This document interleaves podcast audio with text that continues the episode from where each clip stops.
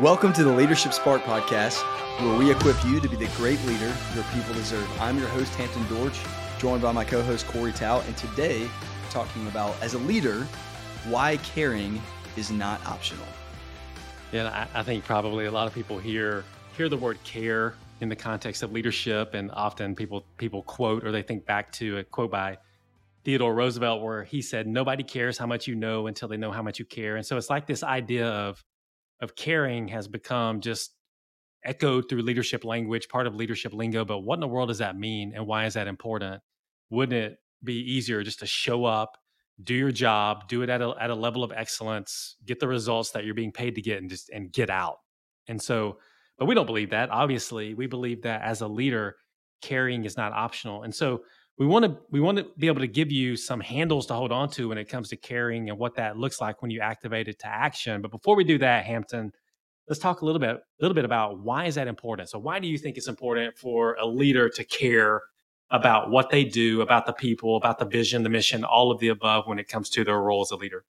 Most people spend the majority of their waking hours at work. I mean, they're they're at work more than they are with their families. And so first off, wouldn't you want to create a meaningful experience at work for your people if you know that? And also as a leader in in my opinion and I think most people's you actually experience the most amount of satisfaction when you care about other people. Think about certain people that have made all the money in the world and had all the quote success you can have. What do they sometimes do? They they write a book about it or they or they go and teach in college not because they need the money but they want to feel like they're impacting and empowering other people. I think we were made to really show other people that we care. We find a lot of joy and satisfaction in that and, and also if you really want those business results in the first place you're probably not going to get the ones you're looking for if you don't care. Yeah. I mean just think about the leaders that you want to follow.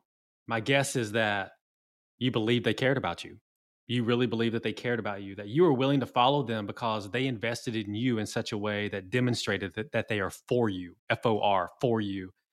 And then think about the people that, uh, where you've been in situations where you've had leaders that don't care about you and how you felt in those situations. Most likely you weren't too thrilled to follow them. Maybe you followed them because they were the boss, but you didn't follow them because you wanted to follow them. So if you want to lead, if you want to make an impact, caring is not optional. If you want to see people on your team unlocked and activated, caring is not optional. If you want people to want to follow you, if you want people to give you their discretionary energy and go the extra mile, if you want to see your team come together, achieve more than, than you or they thought they ever could, caring is not optional. And the list could go on and on. So let me quickly just give you four four things that you can do that will demonstrate care. And it's it's an acronym built off of the word Care. Care.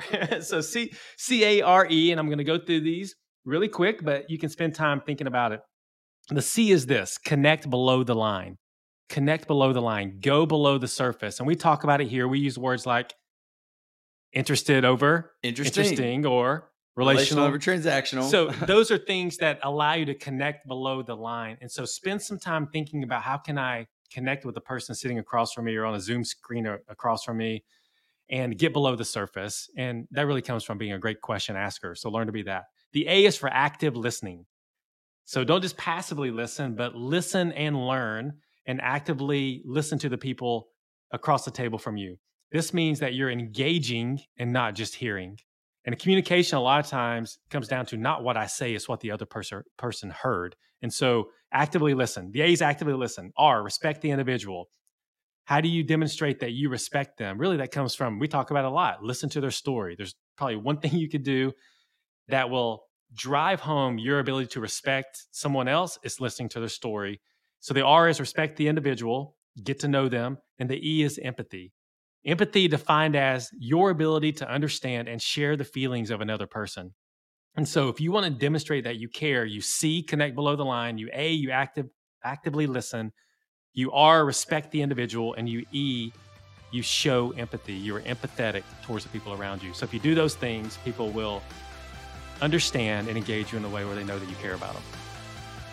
So today's go and do, go care for someone. Hampton, go care.